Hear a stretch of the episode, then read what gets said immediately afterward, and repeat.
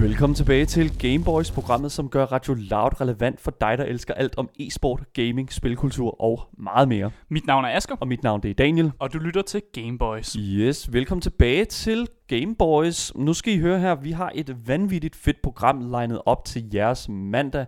For vi skal nemlig tale om vores weekend, fordi den har faktisk relativt, været altså, relativt fuld af gaming, i hvert fald i mit tilfælde. Jeg ved ikke med dig, Asger. Jo, jeg har også uh, gamet en del. Øh, og derefter så skal vi altså ind i vores ugentlige review, og øh, ugens review ligger altså og gemmer på en ret fed titel, synes jeg. Øh, det er en early access titel, og den hedder Hades, det her roguelike spil, som vi selvfølgelig nok skal komme meget dybere ind i senere i programmet. Men først så skal vi altså over til dagens nyheder, og øh, lad os bare gå direkte ind i det. Den første nyhed, vi bringer jer i dag, er nemlig den nyhed, som handler omkring Vancouver Titans. Mm. Jeg skulle lige så sige Montreal Titans, men det er jo ikke det, de hedder. Øh, det der er med Vancouver Titans, det er, at de altså har releaset alle de øh, spillere, som har været ansat øh, og under kontrakt for Vancouver Titans øh, holdet, Mm. kan man sige. Og det historien uh, fortæller, det er jo, at uh, på grund af covid-19, øh, så har holdet været nødt til at release alle deres spillere, altså ligesom øh, release dem for deres kontrakt, øh, og lade dem forlade holdet. Og det er sam- samtlige spillere på holdet, de har været nødt til at, at sætte øh, kontraktløse, og det gør jo så, at Vancouver Titans jo faktisk ikke har et Overwatch League hold lige nu. Ja.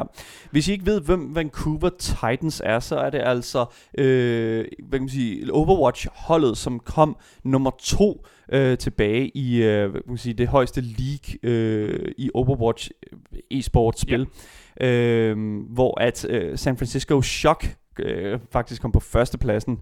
Øh, det er en historie, som jeg synes øh, ringer rigtig meget af, at jeg, jeg, jeg tror, det her det er, kommer til, det er bare det første hold, som kommer til at gøre mm. Det her. Fordi jeg tror, der er virkelig mange af de her e-sportshold, som har, har problemer lige nu med sådan, at finde de her sådan, uh, living quarters, altså at få det til at fungere. Fordi noget, som, som, som vi også har hørt øh, øh, sagt fra Vancouver Titans speak, spokespeople, det er, at øh, der har været rigtig mange problemer med at lave, det, lave den her distancering, mm. Som, som mange lande de kræver fra deres øh, sådan officielle organisationer og sådan.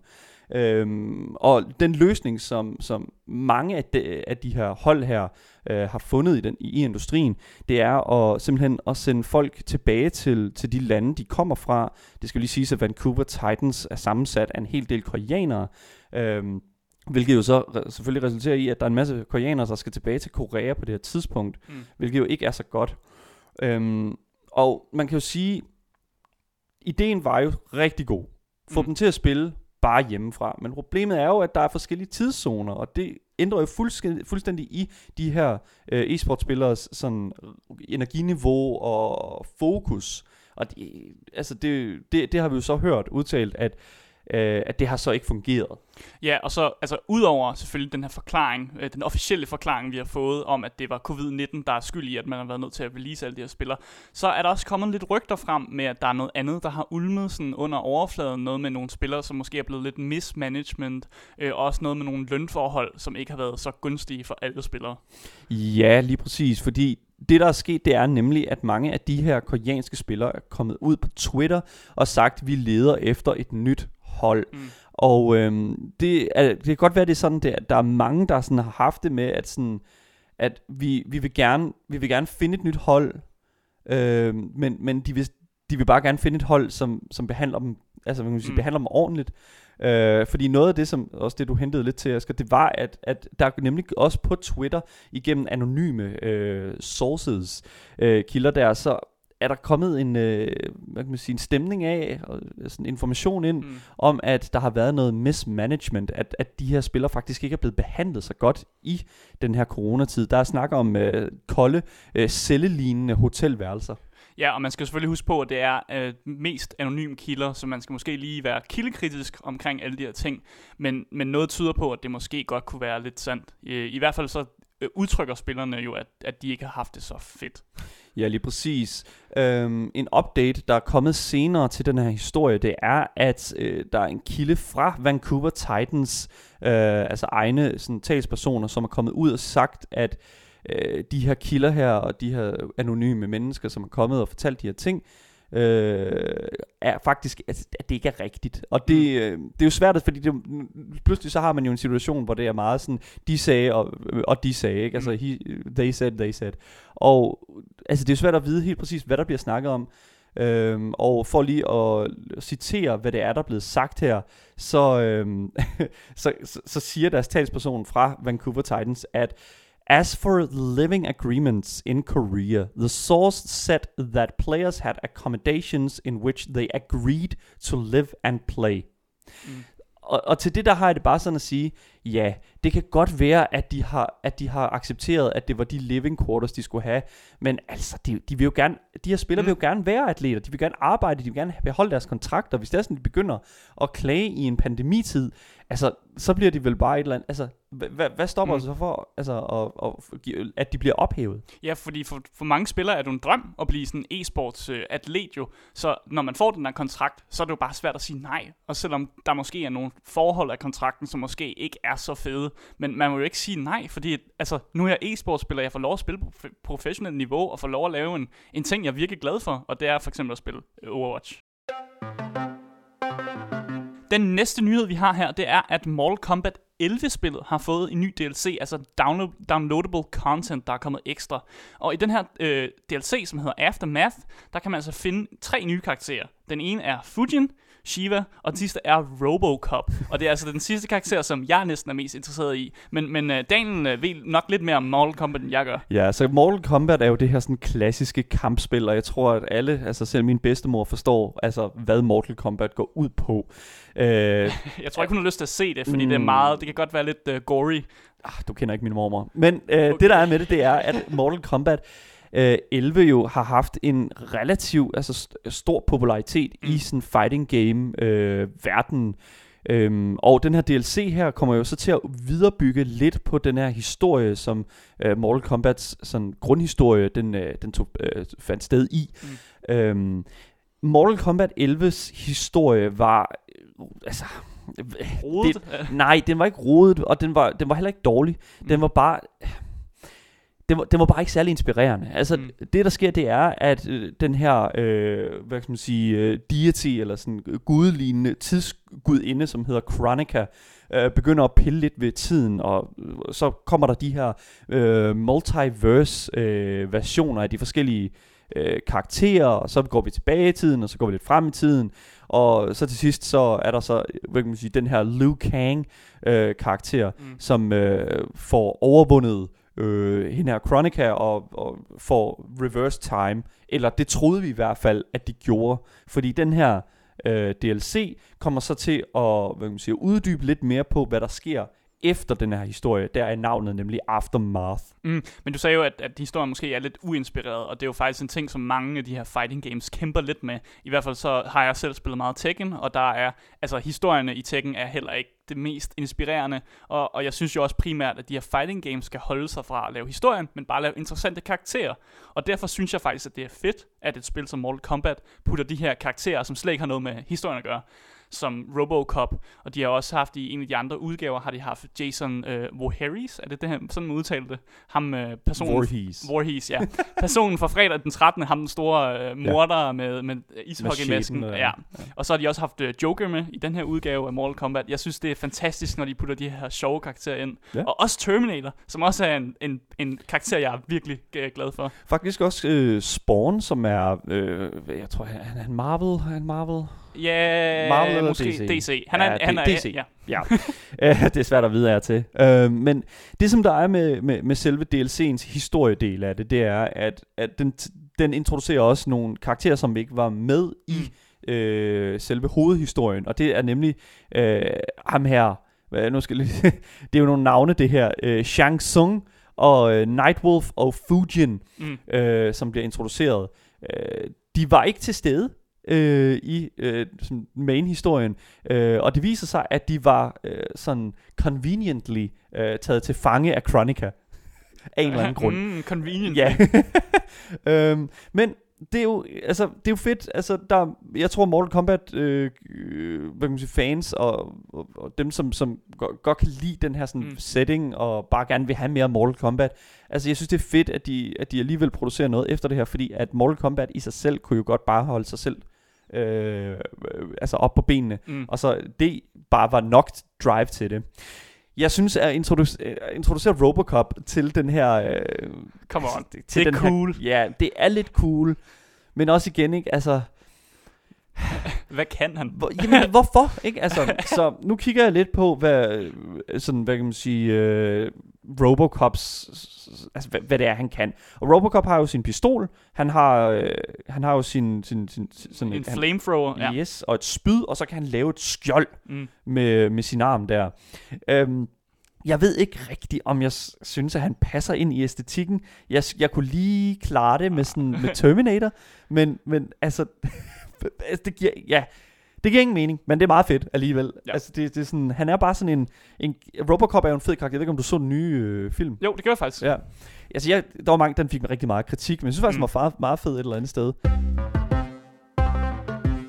Det var dagens nyheder, og nu skal vi altså til noget helt andet. Når jeg siger helt andet, så er det altså virkelig noget helt andet, fordi at normalt her på Game Boys, der har vi jo den her sådan øh, meget sådan struktureret Mm. altså st- struktur, og, altså, og det ved jeg godt, det lyder lidt mærkeligt, fordi af til så kan vi godt lyde lidt som om, at vi mumler meget, og det gør vi også. Øhm, men øh, i det her segment her, der kunne jeg faktisk godt tænke mig bare at sætte mig ned, kigge dig i øjnene, Asger, og så, øh, oh, nej. og så bare tale lidt omkring vores weekend, fordi det er jo mandag, og det har jo været weekend, og vi, altså jeg har personligt, altså jeg bruger tit mine weekender på bare at lave, altså virkelig meget gaming-relateret, Mm. men ikke nødvendigvis noget, der er sådan særlig revolutionerende. Nej, fordi det er jo sådan, at ofte så sidder vi jo og reviewer nogle spil, eller laver spilleanbefalinger. Øh, og det kan jo godt føles som om, at vi, vi spiller spillet for ligesom at snakke om det, men vi spiller jo også, også bare spil ud for vores egen fritid, og hvad vi har lyst til at spille. Og nogle gange har man bare lyst til at snakke om de her ting, øh, Ja. fordi det, det er jo også spændende, øh, som sådan. Lige præcis. Fordi den her weekend her har, i hvert fald specielt for mig, øh, haft en hel del sådan, altså sådan gameraktiviteter. Mm. Så jeg synes, det er fedt lige at bruge de næste par øh, 3 gange 5 minutter her på bare lige sådan at komme igennem, sådan, hvad, hvad det er, der er sket. Jeg synes bare lige først, at vi skal adressere elefanten i rummet, som er den gigantiske kult, som står foran øh, Daniel. Og Ja. det er simpelthen en astralis kult, som Daniel ikke har smagt før. Så derfor skal han øh, få lov at teste testsmagen lige yes. nu. Yes. Så det, der er med Astralis, det er jo, at det er et øh, Counter-Strike hold. Mm. Et dansk Counter-Strike hold, som har vundet altså øh, verdens øh, og altså, relativt altså, kendte. Øhm, og de har formået at få sig en energidrik. Øh, jeg tror ikke, at det er noget nyt. Jeg tror, der er andre også. Ja. Øh, der Det har været der et stykke tid, men, Ja. øh, men det er først nu, at, at Daniel får lov at smage på Det det. er første gang, jeg kommer til den, og det her, det er jo så, du siger, det er sådan en lemon. Ja. Og jeg synes bare, nu, nu synes, vi synes bare, vi skal gå ind i det. Altså det, det, det her, det er det, man kan betegne som gamer juice. øh, Ja. gamer, gamer, gamer fuel. Ja. Og øh, det kræver sådan, det er sådan en... en Det er det, han står lige og struggler lidt med låget. Ja. Øh, men han fik den åbnet, oh, og den, den fisser lidt. Sådan der.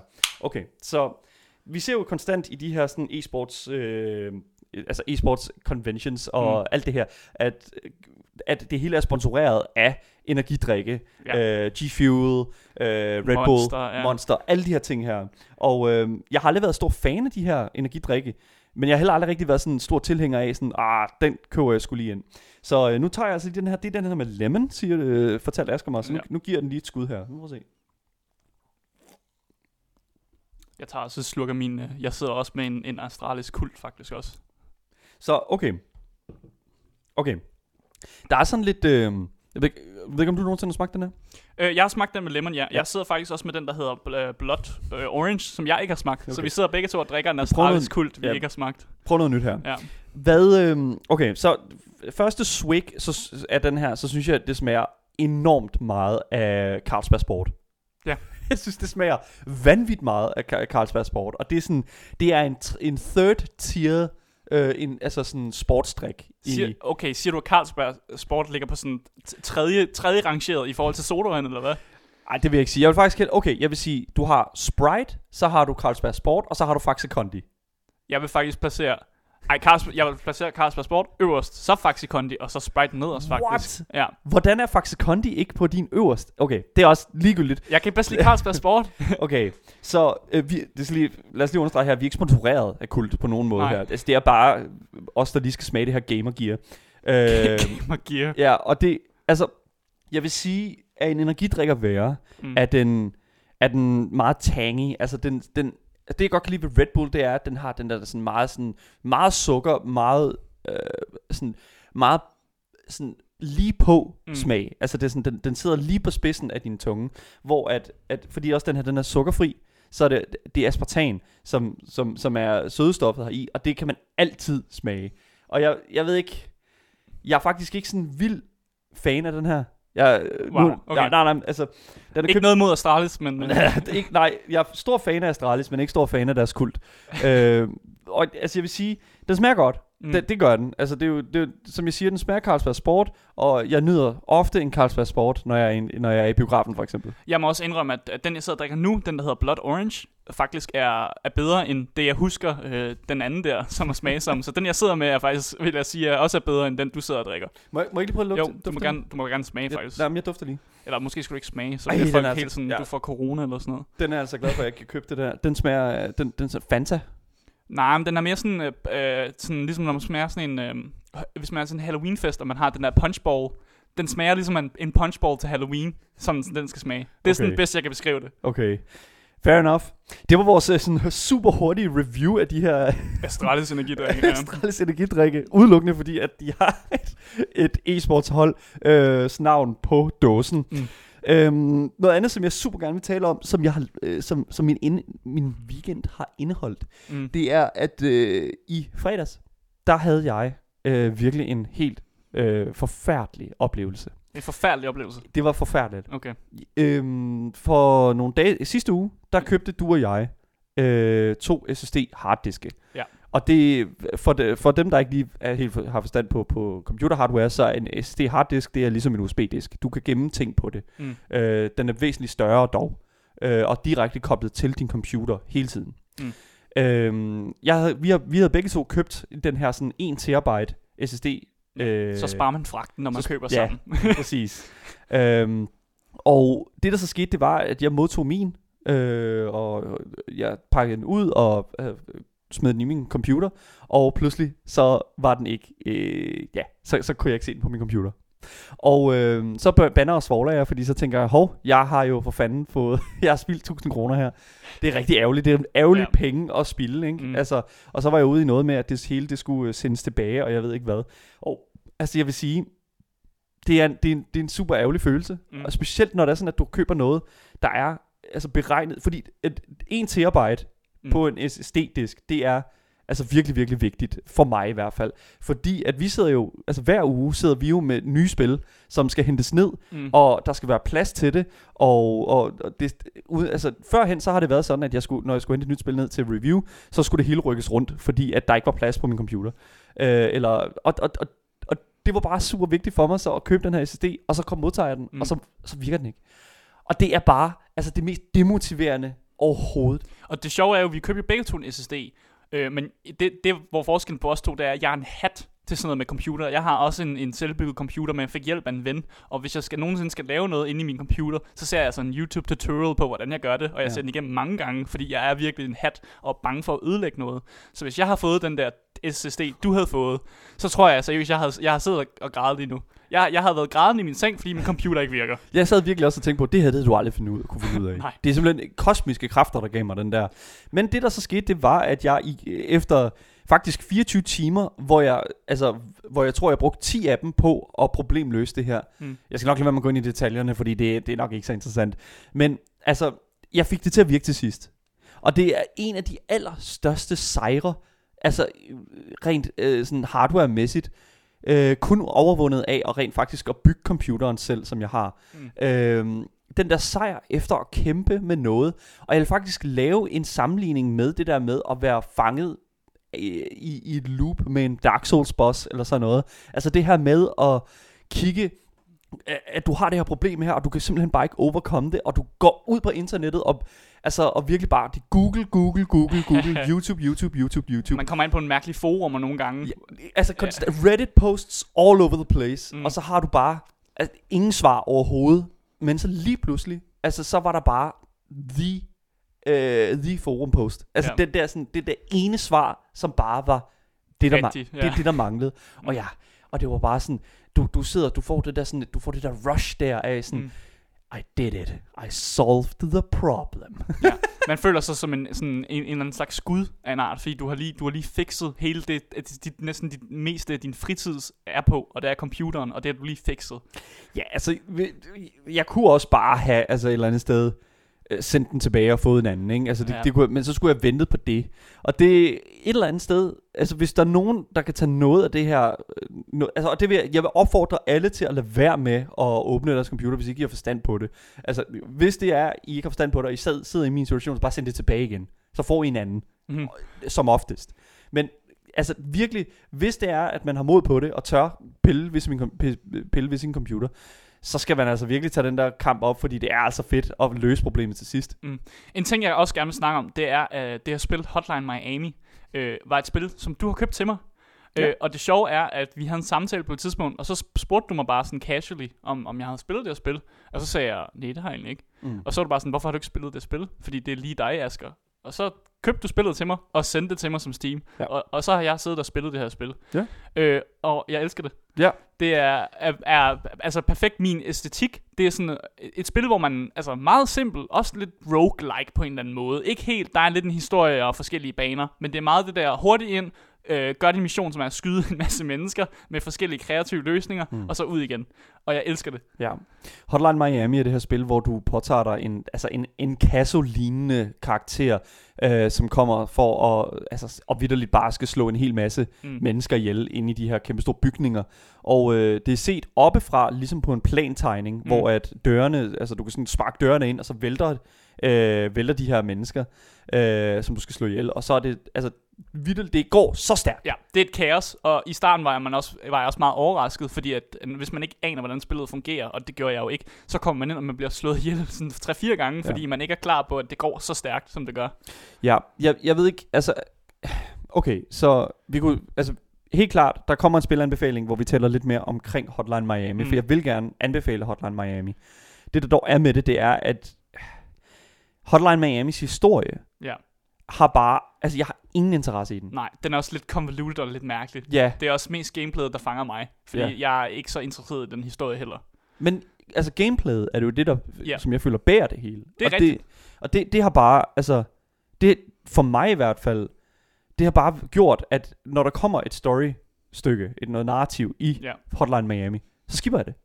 ja, ja, bare videre. Videre. Mm. Det, det, ud, altså, Mm. Ud og, og der er sikkert mange, der vil kløve mig for det og sige sådan, at ah, historien altså, den er faktisk virkelig fed og sådan noget, og det er fedt, super. Ja, og også der, hvor jeg er nået til, så er man på et hospital og skal snige sig ud, og der er jeg stoppet, for jeg gider, jeg gider ikke spille sneaking game.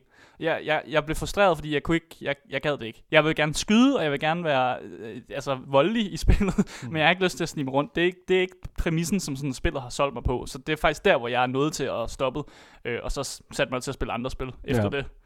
En anden ting, som øh, jeg har lavet her i den her weekend her, det er altså, at jeg har taget en af de allerførste gaming all-nighters øh, I, lang tid, eller i virkelig lang tid. Um, og det skete faktisk helt organisk. Jeg sad og talte med en person over Discord, som er den her kommunikationsapp øh, på computeren. Og øh, vi sidder vi bare i snak, og så pludselig så falder snakken over i Counter-Strike. Mm. Og øh, vi sidder lige så stille og taler omkring sådan gameplay og sådan, ah, Counter-Strike. Altså det er faktisk lang tid siden, at vi sidder og spillet det, og så nah, men han har det ikke, og sådan noget. Og så kommer vi til at kigge på Steam, og så har Valve jo faktisk gjort det gratis. Mm. Counter-Strike og, og Global Offensive er jo selvfølgelig den nyeste titel i Counter-Strike-serien. Og altså, det er bare en klassiker. Counter-Strike har altid været så nært mig, altså mit hjerte, og det er altså fordi, at jeg har brugt utallige timer til øh, computerlan parties, hvor det bare var det, der blev spillet. Jamen det er jo også en af de rigtig populære spil i, i Danmark og sådan noget. Jeg tror, at de fleste har stødt på Counter-Strike på et eller andet tidspunkt i deres liv. Det kan godt være, at de ikke spiller det meget nu, eller, eller øh, hvad de nu gør med spillet. For eksempel så har jeg også spillet Counter-Strike Source meget. Mm. Jeg spiller ikke så meget det nye, desværre. Det, det fik mig ikke lige, og ikke, ikke lige mit spil. Men, men det er noget, som sådan stort set alle gamer på et eller andet tidspunkt har stødt på. Ja. Jeg kan ikke, altså, jeg kan ikke jeg kan ikke sige, at jeg ikke havde det skidt dagen efter, og nu er det bare sådan, men altså, det, jeg kan godt mærke, at det er sådan, fordi at jeg lavede meget af de der all-nighters der førhen, altså virkelig bare sådan sad, ja, da jeg boede på mit kollegie, og bare, hvor vi bare sad og var bare sådan, kom, altså komplet indhyllet i den her sådan gaming-verden. Men altså, efter at jeg sådan er kommet ud og i virkelig verden, og sådan, så er det bare de der all-nighters bare blevet færre og færre. Mm. Men jeg synes, at det var fedt, det der med sådan at bare tillade sig selv. Ved du hvad, nu sidder du op hele natten. Nu sidder du bare op hele natten, og vi endte op med at sidde der fem mennesker.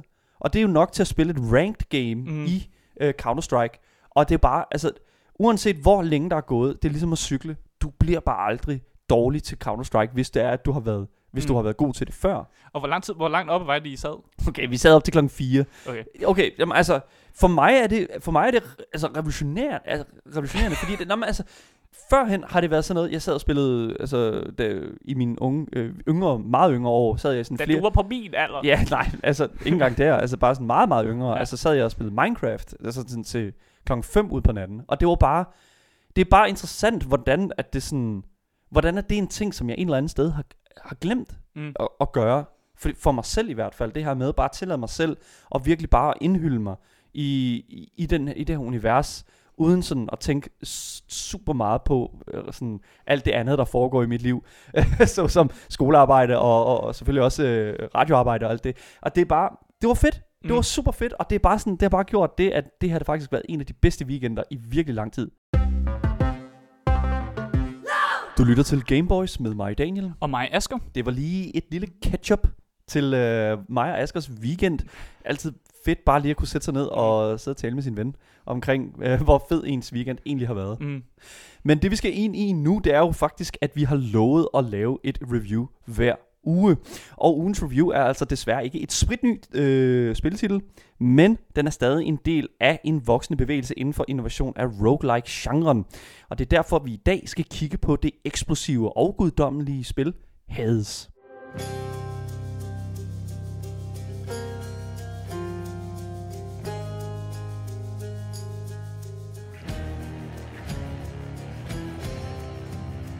Når Asker og jeg øh, reviewer et spil her på Game Boys, så kan vi altså godt lide at komme så meget ind i stoffet som overhovedet muligt. Og øh, derfor så opdeler vi altså altid vores fokus i de her segmenter, for at gøre tingene lidt nemmere for os selv og for jer lyttere. Og de her segmenter, de øh, kommer altså til at være, at vi starter med at give jer vores overall tanker omkring spillet. Så kommer vi til at snakke lidt omkring narrativet og hvad der driver historien. Så kommer vi ind på gameplay, hvordan det, altså hvad vi synes, der er fedt ved gameplayet, og måske øh, noget, der ikke er så fedt. Mm. Så taler vi omkring det visuelle, alle de her sådan, ting, som gør verden til det, den er. Øh, æstetikken, the ambience, og øh, også i ambience øh, noten, nemlig lyden, musikken, voice acting, den slags. Og så runder vi selvfølgelig af med, hvor lang tid vi har brugt på at spille spillet, og øh, lige lave sådan en afrundende kommentar Mm. til dem, der skulle have været faldet ind i løbet af øh, vores review. Øhm, men lad os bare gå direkte ind i det. Hades er jo det her spil, hvor du tager øh, kontrol over Zagreus, søn af underverdens skud. Øh, underverdens skud Hades, som øh, vi jo kender fra den græske mytologi og Disneys Hercules. øhm, hele sådan Zagreus' formål, det er at undslippe det her helvede, men Hades er ikke just glad for ligesom at give slip på ham. Øh, og det er jo sådan det her sådan parent-son relationship, det der med at flytte ud og sådan noget. Det, det kan godt være en lille smule problematisk nogle steder. Øh, hele underverdenen er ligesom Zagreus' legeplads i det her tilfælde. Øh, og hver gang du ligesom begær, be, bevæger dig igennem de her baner, så finder du upgrades, så du langsomt bliver stærkere og stærkere for hver gang du dør. Og det er jo sådan ligesom det, som... Øh, som Præmissen af spillet, ja. Ja, præmissen af spillet, men også præmissen for sådan roguelike-genren. Ja. Det er meget, meget sådan... Det er meget en-til-en roguelike, det her. Mm. Udgiveren, det er Supergiant Games. Og lad os bare tale lidt omkring Supergiant Games hurtigt, fordi Supergiant Games er jo kendt for at lave øh, et andet spil, som jeg også har prøvet, nemlig Bastion. Mm. Og Bastion er jo det her spil, som, hvor du påtager dig rollen som sådan en, en lille dreng, som øh, skal, øh, som er meget beat 'em up. Øh, virkelig bare sådan hack and slash igennem store øh, sådan, øh, sådan, grupper af monstre og sådan noget. Øh, og på, på den måde, der ligner øh, der ligner det her spil ret meget sådan Hades øh, Bastion. Og jeg synes, at det, jeg synes, at det er okay, fordi jeg var ikke særlig glad for Bastion. Men Hades er klart bedre. Ja, Altså, jeg er virkelig også... Øh, allerede min, min førstehåndsindtryk af det her spil er vildt fedt. Det var ikke det, jeg havde regnet med, fordi når man hører de her roguelike-spil, så er det ofte sådan lidt min, altså minimalistisk i det, den kan. Og, og det er meget sådan ensformigt i, hvad et roguelike-spil er. Mm. Men altså, jeg blev positivt overrasket af, altså, af Hades. Og i går, der sad jeg faktisk og spillede det i 4-5 timer i streg. Ja. Fordi jeg simpelthen... Jeg var bare... Jeg var hugt. Nu er du allerede gået lidt ind i det, men Ja. øh, lad os gå over til vores første segment, som er vores overall tanker. De tager jo alle de her elementer, som, som, som Binding of Isaac, som er et andet roguelike-spil, som jeg er vildt glad for, og så tager de de elementer, og så one-upper de dem, altså, og gør dem bare mega bedre. Altså, der er mega fed æstetik, og så har de en af de bedste øh, brug af sådan farver og art, artstyle, som jeg har set i sådan længere tid, faktisk. Mm. Og, og gameplayet er mega smooth, og man føler ikke rigtigt, at, at det er hverken sådan spillet eller ens egen skyld, når man dør, hvilket er mega fed ting at kunne med en roguelike, et roguelike spil. Mm. Fordi ofte det, der sker, det er, når man dør, så sidder man og råber lidt af skærmen og siger, fuck noget bullshit, mand. Jeg, jeg, jeg undvidet her meget. Men i det her spil, så er det lidt som om, at når man dør, så skyldes det egentlig, fordi man ikke er stærk nok. Ja. Og det kan jeg godt lide, fordi så, så skal man jo ligesom prøve at gøre sig selv stærkere, og det er også det hele, hele genren går ud på, at det er meningen, du skal dø. Fordi hvis du ikke dør, så kan du ikke blive stærkere, og du kan ikke bruge din, din point, du optjener på ligesom at købe upgrades og, og købe forskellige uh, nye, specielle rum, som du kan se ude i din færd på vej igennem de dødes rige. Altså for mig er det bare noget helt nyt, det der med at kunne lide græske guder. Ja. Og det kan vi takke God of War for. God of War er jo det her spil, der handler om Kratos, søn af Ares, øh, eller søn af Zeus, øh, hedder det jo forresten, øh, hvor at, at, altså Kratos altså, fuldstændig slagter alle de her græske guder. Og jeg, jeg ved ikke, altså, jeg synes, det, jeg synes overall, så synes jeg Hades har væsentligt mere godt end skidt. Mm. Der er nogle steder, hvor jeg sådan lige mangler en lille smule sådan adspredelse. Det bliver lidt monotont, men det er ikke så meget Hades skyld, det er mere genrens skyld. Ja, jeg synes til gengæld også, at de er rigtig gode til at, at combat den her ensformighed, fordi ja, det er altid en, en, en, en ting, som roguelike-genren falder ind over, det er den her ensformighed. Men jeg synes, det de gør rigtig godt, det er de her forskellige våben, som de har i Hades. Altså hver gang man starter et nyt run, som man kalder det, altså hver gang man prøver at undslippe de dødes rige, så kan man vælge et øh, specielt våben. Øh, og det gør jo, at, at hver, hver gang man prøver at komme igennem, så føles det lidt unikt. Sådan, øh, har jeg lyst til at gå med skjoldet den her gang, eller har jeg lyst til at gå med de der to gigantiske fists, de der gigantiske knytnæver, øh, og så får man forskellige rewards, alt afhængig af hvilke våben du bruger, og på den måde så bliver gameplayet unikt på den måde, og, og det gør jo, at det ikke føles så ensformigt, som mange andre roguelike-spil måske kan gøre. Ja. Og også sådan en fed ting, som et spil som Binding of Isaac er rigtig god til at gøre, og gøre hver ting sådan lidt unikt, fordi man kan vælge af forskellige af former af Isaac, hvis man skal kalde det sådan. Ja. Der kommer nogle øh, sammenligninger til Binding of Isaac Mm. og andre øh, roguelike-spil øh, igennem det her review. Jeg vil dog til gengæld sige, at det, det, det her spil minder mig allermest om, det er det her spil, der hedder Dead Cells, Mm. øh, som også kan findes på Steam. Dead Cells er jo et af de her spil, som, øh, hvor, som, som til, tillader dig at vælge et våben i starten, øh, og ellers bare sende dig ud øh, i den her sådan side-scrolling øh, adventure, hvor du også har dash. Det er virkelig, virkelig så tæt på Hades. Mm. Øh, kun øh, altså adskilt fra sådan, hvad kan man sige, æstetikken og, og selvfølgelig også spilstudiet, spilstudiet der står bag. Øhm, men 100% der er mere øh, godt end skidt i det her spil her.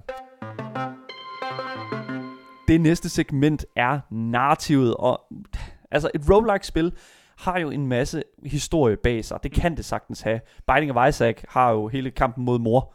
Ja, ja, men, men det som roguelike-spil også ikke behøver have, de behøver ikke have historie, fordi hele præmissen er jo bare, at det skal være sådan et spil, man kan hurtigt hoppe ind i, så lave sit run igennem, og så, og så dø, og så prøve igen. Ja. Så nogle gange behøver roguelike-genren ikke at have en historie, men det har Hades, og det er det, der gør det så mega fucking fedt. Mm. Fordi narrativet er jo så mega cool, fordi der er så meget for personlighed med de her forskellige guder.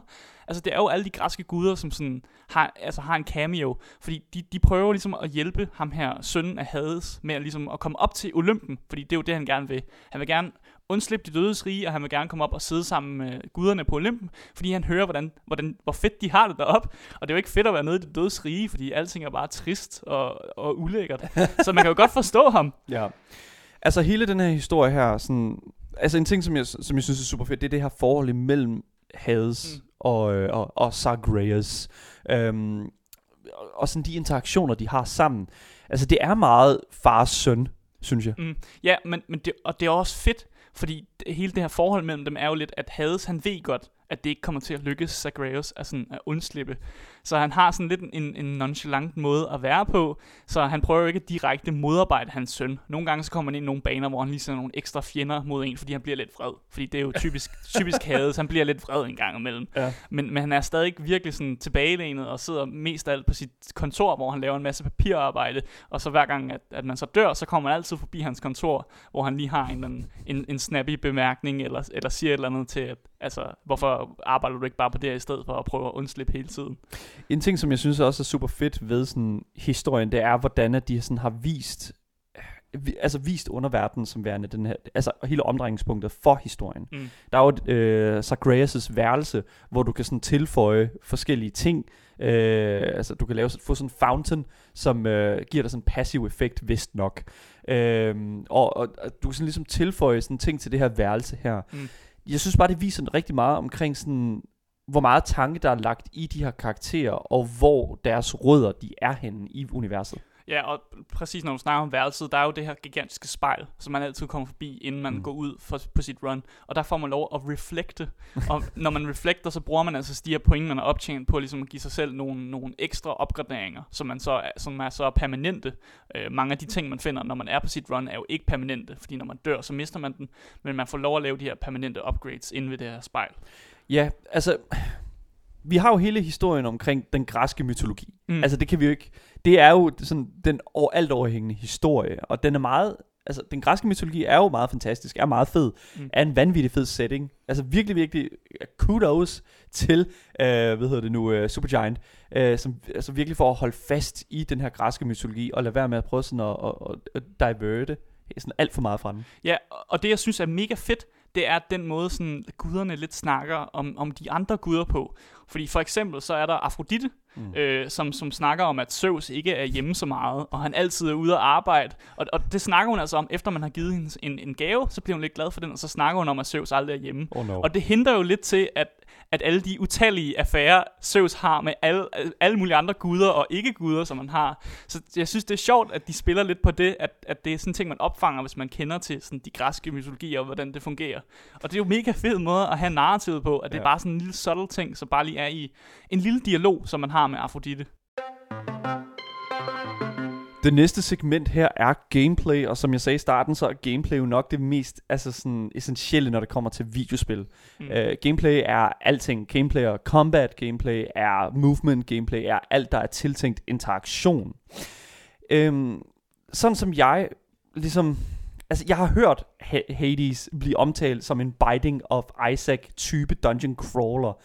Fordi du har ligesom de her utallige niveauer, som du skal igennem. Og for hvert niveau, så er der et utal af forskellige rum. Og i hvert rum har du så de her monstre, som spawner, som du så selvfølgelig skal besejre uden at dø. Øhm, og du kan så finde de her specielle rum, som øh, Charon. Kan du ikke fortælle lidt omkring det? Jo, Charon er ham her, der sejler rundt øh, på floden Styx. Så det er ham, øh, the, bo- the Boatman. Ja. Øh, og han siger ikke noget. Han siger bare lyde, når man møder ham. så man kommer over til ham, og så siger han bare... Hmm. men, men det, der gør hans rum specielt, det er, at han har en masse sådan, items, man kan købe. Så det minder jo lidt, ligesom når du snakker om of Isaac, der har man også de her rum, hvor man kan bruge sine penge på at købe nogle forskellige ting. Mm. Øh, og man tjener også nogle penge op, som man kan købe fra Charon. Øh, og han siger ikke så meget, for han er bare glad for penge. fordi Boatman, han skal jo have sin mønt. Jeg skal have sin mønt, ja, selvfølgelig. Ja. Ja. Og, og det er endnu en af de, de fede rum, man kan finde. Der er også et andet rum, hvor man kan møde øhm, Sisyphus. Og, og Sisyphus er i mytologien kendt som ham her personen, der skal skubbe en sten op, hvorefter sten så ruller ned igen, og så skal, skal han gøre det til uendelig ja. tid. Det var hans straf. Ja, og når man finder hans rum, så er, han, er stenen altså lige, den er lige øh, nederst nede, og han er lige, tager lige en lille pause, før han skal i gang med at, at skubbe stenen op igen. Ja. Og han er ret glad for, at, øh, at man faktisk tager ud på de her runs, fordi det betyder, at øh, nogle af de bosser, man kæmper mod, de, er- de sådan er occupied, eller de er i gang med det, så de holder ikke øje med ham, så han kan tage lidt længere pauser. Og så, så han giver altid lige en lille gave, og, og lidt glad for, at, og, altså virkelig en, en glad mand i forhold til, at han er blevet dømt til, at han skal, at han skal skubbe den her sten op til uendelig, uendelig tid. Den slags skaber jo også god taknemmelighed, tænker jeg. Det, er Ja. sådan, det, er nok, det er nok rigtigt nok. En ting, som jeg som, som også altså, bet, altså virkelig betegner den her sådan, genre, det er øh, det her med, at når du besejrer fjender, så mm. smider de gerne en opgradering. Øhm, og det du så kan gøre med den opgradering, det er, at du kan lægge den opgradering til dit våben, eller du kan lægge den til øh, altså nogle andre aspekter af, af, mm. af dig, og det, det du kan. Øhm, jeg vil sige, det fedeste ved det her spil, og i forhold til, altså, og, og, og også i forhold til uh, roguelike-genren, det er altså, at de her guder her har nogle forskellige boons. Og hvad er en boon, Asger? Altså, det er jo en, en speciel kraft, de giver dig. Øh, og, og mange af de her kræfter, sådan, det, det stemmer jo overens med, hvad guderne kan. For eksempel så, så altså, Poseidons evne er ofte sådan noget, der har noget med bølger at gøre, eller noget med vand. Mm. Øh, og, og den kraft, som jeg godt kan lide, det er den, hvor man giver ekstra skade, og man skubber øh, nogle fjender væk. Mm. Og hvis man combiner den sammen med sit, øh, sit skjold, man har sådan en skjold, som også kan skubbe fjender væk, så skal man skubbe fjenderne endnu længere væk, og så får man sådan en sjov dynamik, hvor du simpelthen kan skubbe fjender ind i væggen, og derved give ekstra skade. Og det er jo sådan en fed ting, hvor de, de ligesom har set på, hvad, hvad er den her Gud, Gud af? Er, man, er det Gud af vin? Er det Gud øh, som Dionysos? Eller er det Gud som Poseidon, som er havets Gud? Og hvad, give nogle kræfter, som så sådan stemmer overens med, hvad guden uh, nu kan i den rigtige mytologi. Og det er mega fedt. Jeg kan godt lide det her med, at du også får lov til at vælge naturen af, hvordan de her guddommelige kræfter kan bruges, mm. fordi at, du, kan jo, du kan jo få alt muligt. Du kan få fra Zeus får du selvfølgelig øh, lyn, og ja. fra Poseidon får du, kan du både få et skjold, og også, også som du siger, sådan det her med, sådan, at du skal øh, fjender væk. Øhm, men jeg kan godt lide den der sådan, at du har, når du får den her boon her, når mm. du får den her kraft, så får du lov til at vælge, hvad naturen er af den kraft, hvordan den skal sådan påvirke dig, og de, den måde, du spiller på. De kommer i forskellige sådan rarities, ja. øh, som, som er sådan forskellige grader af, øh, sådan brugbarhed. Men det er ikke altid, at brugbarheden den nødvendigvis, øh, altså bare fordi den er virkelig sjælden, mm. så er det ikke ens betydende med, at den, er, den passer til den måde, som du spiller på i det øjeblik. Nej, præcis, fordi hvis man har valgt et, et bestemt våben, som man synes skal kunne noget bestemt, så kan det godt være, at man ikke har lyst til at tage den, den epic rarity ting, fordi det måske fungerer bedre, at man har noget, øh, der, der komplementerer, at du har buen og skal skyde for afstand af, og så give meget skade for afstand, og ikke så meget close combat. Mm. Og, og, og derfor er det nemlig godt, at man selv kan vælge. Man får ligesom tre muligheder, når man får en af de her boons, for hvordan man vil putte den ind. Øh, og det, det synes jeg er godt, at de lader en vælge selv, hvordan man har lyst til at spille sit run. Det er jo ligesom i Binding of Isaacs. Altså der føler jeg også sådan, at der får du bare... Altså, der, der er der det her item, der ligger på jorden, mm. og så går du hen til det, og så har du bare den kraft. Men her har du jo ligesom den der sådan øh, situational, jeg ved ikke, hvad man skal sige på dansk, men altså, du har det sådan, det er meget... Når situationen ser ud, altså ser bestemt ud, så vælger du en bestemt ting, ja, som sådan tilpasser situationen, så du får mest muligt ud af der, hvor du er. Ja, og det er faktisk meget sjovt, fordi det er, for, for nogle uger siden, der talte vi jo nemlig omkring øh, med Eskil Lykke, øh, en øh, veteran World of Warcraft spiller, øh, omkring den nye World of Warcraft øh, expansion pakke, som kommer her lige om lidt. Øh, og der er der i den nye expansion pakke til World of Warcraft, der er der øh, en feature, der hedder Torghast, som er øh, sådan The Tower of the Damned. Og det er 100% Hades. Altså det er bare 100, altså dengang der, der øh, tror jeg vi dragede øh, rimelig meget sådan sammenligning til det spil der hedder Slay the Spire, ja. som er det her kortspil som jeg også har anbefalet her på øh, på programmet før. Men men altså efter at jeg sådan har begravet mig i, i Hades, så er det jo 100% øh, altså Hades, øh, som, som World of Warcraft har taget inspiration fra, nemlig det her med, at du finder de her power-ups, som lader dig vælge, hvad for nogle af dine abilities, mm. som du vil øh, booste, øh, give et plus, og altså, hvis det er, at det er lige så fedt som Hades, altså så er jeg bare endnu mere tændt på Torghast nu. Mm. Altså virkelig bare endnu mere tændt på, øh, altså sådan, som, som, altså, det, den nye expansion, hele den expansion. En anden ting, som jeg synes er virkelig fedt ved Hades, det er nemlig movability. For mig, når jeg sådan, at jeg skal lave sådan det her hurtige combat, og, og, og altså, hvor det er sådan, at det skal være den her, sådan, det her flow, mm. så er det vigtigt for mig, at jeg kan reposition mig selv øh, hurtigst, hurtigst muligt. Øh, og det, det er jo fedt, fordi det tillader, øh, det tillader Hades faktisk, fordi du har det her dash. Øhm, og altså, jeg ved ikke, hvordan bruger du dit dash, Asger? Altså, jeg bruger meget mit dash i forhold til, hvilket våben jeg nu har valgt. For eksempel, hvis jeg har de her to store knytnæver, så bruger jeg jo meget mit dash til at komme tæt på min fjende, så jeg kan give dem nogle ordentlige bank med mine store knytnæver. Hvis jeg nu har en bue på, så bruger jeg jo mere mit dash på ligesom at komme væk fra fjenden, altså ligesom som du siger, positionere sig selv, så man kan skyde på fjenden langt væk fra, og når de så begynder at komme tæt på en, så bruger man dashet til at komme væk. Mm.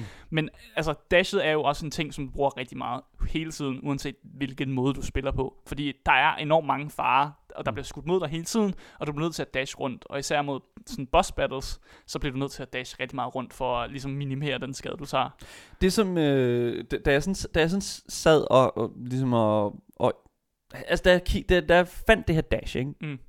så var det som om, at det her spil det åbnede sig op for mig. Mm. Det var som om, at det her med, at øh, det, hastigheden i det, det her med, altså der, der kommer noget taktisk ind i det. Mm. Ikke? Altså det tillader det taktiske element at blive implementeret i den måde, som du øh, vælger at, at kæmpe på.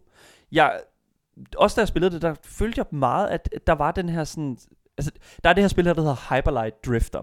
Og Hyperlight Drift, det er virkelig på, altså på samme måde som, som, som Hades, det her top-down øh, roguelike-spil, hvor du har en gun, og hvor du har et svær. Mm. Og der har du også det her dash her. Og det gav mig bare vildt mange Hyperlight Drifter vibes, og jeg var vild med det spil, så det var bare sådan en kæmpe plus at sådan få lov til at genopdage en, en game mechanic, så, så snappy og så perfekt implementeret. Ja, og det er også sjovt, du nævner det, fordi i, i Hades er der også et våben, som har den her gun, du kan have, som du også kan reload og kan skyde med. Så det, det er ret sjovt, de også har implementeret sådan nogle, nogle næsten modern day Mm. våben på en eller anden måde, fordi man har jo de klassiske sådan skjold og bue og sådan spyd og Mm. et kæmpe stort svær, som Ja. man kan bruge som våben, men man har altså også den her, den her machine gun, som man også, også kan bruge. Så det, det, er, det er lidt sjovt på den måde. Hvad med combat? Altså, hvad, hvordan, hvordan føler du sådan combat og dynamikken i combat, øh, altså, hvad kan man sige, fungerer?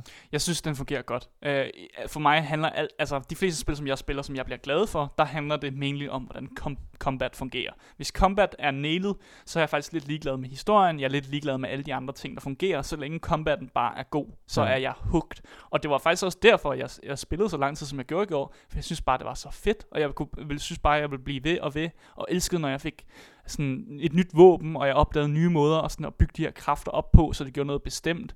Altså, det, det fungerer bare så godt med combat i den måde, de bygger det op på. En ting, som jeg øh, også lige vil sådan drage øh, sammenligning til, det er sådan Bastion, deres øh, su- øh, Mm. mm. Supergiants tidligere spil. Fordi en af grundene til, at, at jeg ikke var så vild med Bastion, det var den her sådan, det var nemlig combat og hvordan det fungerede. Jeg synes combat var så vanvittigt tungt, og øh, jeg havde bare virkelig problemer med sådan at, at virkelig finde mig sådan til rette i mm. den der sådan tunge combat, øh, uden så meget movability. Jeg synes ikke, den sad der, men det gør den altså bare i Hades. Du lytter til Gameboys her på Radio Loud. Vi er i gang med at lave vores ugentlige review på roguelike-spillet Hades. Det næste segment her, øh, som ligesom skal holde vores fokus for jer og os selv, det er altså visual aspect. Øh, det visuelle aspekt af, hvordan det her spil ligesom præsenterer sig selv. Mm. Rent visuelt, så synes jeg, at øh, Hades brillerer fra første sekund. Supergiants øh, game har valgt, ligesom, som sagt, øh, den her græske mytologiske setting, og det er jo ikke, fordi vi ikke har set det før i, i et spil, men det er ligesom udviklerens penselstrøg, altså de her virkelig særpræget penselstrøg, øh, penselstrøg, som jeg synes, der gør det her til en sådan virkelig farverig og dynamisk oplevelse. Ja, guderne ser motherfucking dope ud. Hold da op. De er, det, altså, er, jeg er seriøst vild med, hvordan Hades ser ud. Altså den her øh, sådan faderfigur, som er sådan højt hævet, og hans ansigt er altid sådan lidt i mørket. Han ser sådan lidt skræmmende ud, og det, det er perfekt. Og jeg vil også gerne her i, i, øh, øhm, lige snakke om Dionysos, hvordan han bliver præsenteret. Fordi første gang man møder Dionysos, han er guden af, af vin, så er der lige sådan en kort sekund, eller sådan to sekunder, hvor man hører sådan en fest i baggrunden. så det er som om, at han er ligesom, når man snakker med en ven, der måske er til fest, at de lige, de lige går ud af døren for lige at snakke med dig over telefonen, for lige at sige sådan, hey, hvordan går det? Og så gå ind til festen igen. Ja. Og det er også sådan lidt sådan, Dionysos bliver øh, præsenteret. Og, jeg, og jeg elsker det. Jeg elsker det der lille sådan æstetiske sådan push, man får fra en karakter, som er guden af fest og vin jo. Mm. Øh, og, og, og de kræfter, man får af ham, har også noget at gøre med det her lidt element af fest, fordi han giver nogle, øh, nogle kræfter, som gør, at du gør, giver dine fjender hangover. Og hang, hangover er den her kraft, som så gør, at dine fjender tager skade over tid. Og jeg synes bare, det passer så godt sådan, øh, visuelt sammen med, hvordan vi, vi forestiller os, Dionysos vil, vil være, fordi han, han bliver også, hans artstyle bliver også produceret, som om han er sådan en lækker mand, der bare sidder med sin vinglas i hånden, og han sidder bare og hygger og Ja. har det fedt. Altså jeg er helt enig. Jeg var ikke særlig stor fan af Bastions karakterdesign, for jeg, jeg synes tit ofte, jeg sidder sådan og, og, og tænkte sådan, hvordan kan den lille mand holde så stor en mogot? Ikke? Altså, men, men når du er sådan, at vi snakker omkring Hades, Mm. jeg føler bare, at de nailer alt, der har noget med sådan karakterdesign at gøre. Jeg synes, at øh, blandt andet sådan hele underverdenen, altså den, altså den, den skriger sådan Diablo-esk øh, sådan æstetik. Jeg synes, fjenderne er sindssygt kreative, sindssygt farverige, og alle de her Ja. sådan forskellige sådan powers, de har. Altså, jeg synes, at, at artworket er altså vanvittigt. Det er vanvittigt. Det, jeg vil faktisk gå så langt at sige, det er en af de bedste sådan, visuelle spil, altså jeg har spillet i, i lang tid. Det Ja. er simpelthen så flot, og jeg kan, man kan blive helt fortabt i hvor, i, hvor godt det ser ud, Mm. og hvordan de her øh, guder er sådan præsenteret i forhold til deres visuelle design. det er så fedt og så farverigt. Det, det, og jeg, nu sagde jeg sådan særpræget penselstrøg her tidligere, nemlig det her med, at man kan altid se, når det er et Supergiant-spil, ikke? Mm. fordi at, at det, har, det har bare det der sådan, det der glow af quality omkring dem, ja. sådan, den der sådan, den der sådan lidt, altså, nu, vi ser spillet fra en vinkel igennem hele sådan, øh, igennem hele playthrough. Altså sådan, det, det er en vinkel set op fra, sådan fra, fra siden, sådan skråt. Ja. Men det føles som om, at det at, at de her sådan vægge og de her sådan væsener her, de har bare mere end den vinkel til sig. Altså mm. det, det for, for at være sådan helt øh, lavpraktisk, det er bare som om, at man, altså selvom man kun ser det fra en vinkel, så, så ser du alligevel hele verden, øh, fordi de netop er så detaljerede, fordi de er så gennemtænkte. Det næste segment her på vores fokusliste, det er altså lyd. Lyd er det, som jeg føler, der kendetegner et hvert spil. Fordi hvis du hører en, en, hvad kan man sige, en kendingsmelodi mm. til et spil, som for eksempel Tetris, så ved du, det, det nummer, det kommer fra Tetris. Mm. Og det er bestemt øh, det er bestemt kendetegnet for Supergiant Games. Ikke så meget kendetegnet fra Hades. Og lad mig lige hurtigt forklare, hvad jeg mener, når jeg siger det. Hades udmærker sig ved at tage de her sådan øh, tage de her sådan meget sådan, øh, altså de inkorporerer en meget sådan typisk metal riff øh, format, altså øh, øh, ja, simpelthen gør det på den måde, men på, den, på, på de her sådan folkeinstrumenter, mm. hvilket jeg synes er mega nice. Øhm, øh, og det er det, som jeg synes der er fedt ved, med, med, med Supergiant øh, Games. Det lyder bare lige lidt for meget af Bastion stadigvæk. Bastion havde vanvittig fed mm. musik, men man kan godt høre, at det er de samme instrumenter, der er blevet brugt. Og det er det eneste, jeg tror, jeg sådan har en negativ til at sige omkring altså noget ved det her spil her. Det er altså, jeg føler, jeg føler at det er fedt, at de, at, at, at de vil sådan inkorporere musikken på den måde, men jeg synes, at alle de her musiknumre, de ligger lige lidt for tæt på hinanden, sådan rent lydmæssigt, og jeg savner altså lige lidt forskellighed. Men jeg synes altså lige, at vi skal høre lidt af, det, af et af de numre, som vi gerne vil fremhæve her, nemlig øh, det track, der hedder Out of Tartarus. Øhm, og ja, det inkorporerer jo 100% den her sådan øh, metal-genre i sig. Nu kan vi høre det her.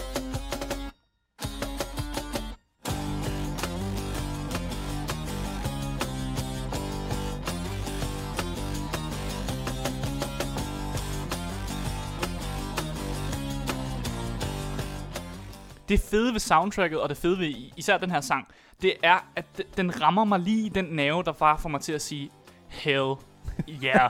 og, og jeg har altid stor fan af, at når man implementerer den her sådan metalagtige musik i spil, for eksempel i Doom, der synes jeg, de gør det virkelig godt. Ja. Men jeg synes virkelig også, at de gør det godt i Hades, altså mm. Hades. Fordi det, det passer bare perfekt, og jeg er mega fan af metalmusik, så det, det, det rammer mig bare sådan et rigtig godt sted. Jamen, jeg, jeg, jeg ved ikke, altså for mig er det også bare sådan, hvis det er, at det skal være den her hastighed, det her sådan øh, hurtige playthrough, så skal jeg også have noget højt tempo musik.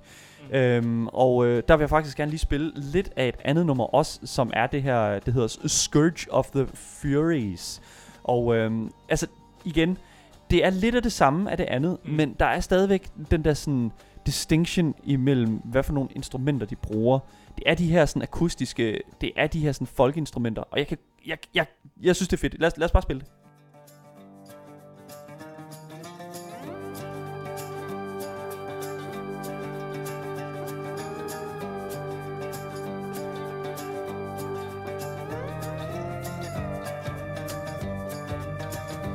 Der er ingen tvivl om, at det du siger, Asger, det der med, at du har brug for noget musik, øh, som komplementerer øh, den der sådan, den der sådan power der. Super fedt. Det aller sidste segment her på vores review af Hades, det er altså konklusionen, den afsluttende tone. Asger, hvad har du at sige? Altså, det er jo et yber fedt spil i den form, som det allerede er i nu. Og, og det kan jo næsten kun blive bedre, fordi det er i den her early, uh, early access. Altså, artstyle og visuelt er bare on point. Og det komplementerer gameplayet og de her meget smooth bevægelser, som der er i spillet. Og så narrativet er mega spændende. Øh, også, også for dem, som måske ikke er interesseret i oldgræsk historie, og er mega historienørder, så er det jo stadig øh, en ting, man kan interessere sig for, eller de gør det interessant, og det behøver heller ikke være en ting, du bider mærke i, fordi det er ikke så tungt og fylder så meget. Du kan sagtens skip al dialogen, hvis du ikke har lyst til det, og bare spille spillet. Og så igen, lyden og musikken er fantastisk. Det er simpelthen fedt, at bare blodet bobler af den her metalmusik, som bare spiller i de her i baggrunden. Og, og det er bestemt et spil, som jeg vil, jeg vil anbefale at bruge mange timer i. Det var vores ugentlige review. Du har lyttet til Gameboys med mig, Daniel. Og mig, Asker. Det var alt, hvad vi havde planlagt for i dag. Men hvis I gerne vil skrive til os og har noget at sige omkring vores review af øh, spillet Hades, så skal I altså være velkommen til at skrive til vores e-mail, som er gameboys eller til øh, Radio Louds egen Instagram-profil, som er øh, radio.loud.dk. Øh, ja, du har lyttet til Radio Louds Gameboys. Tak fordi du lyttede med. Vi ses.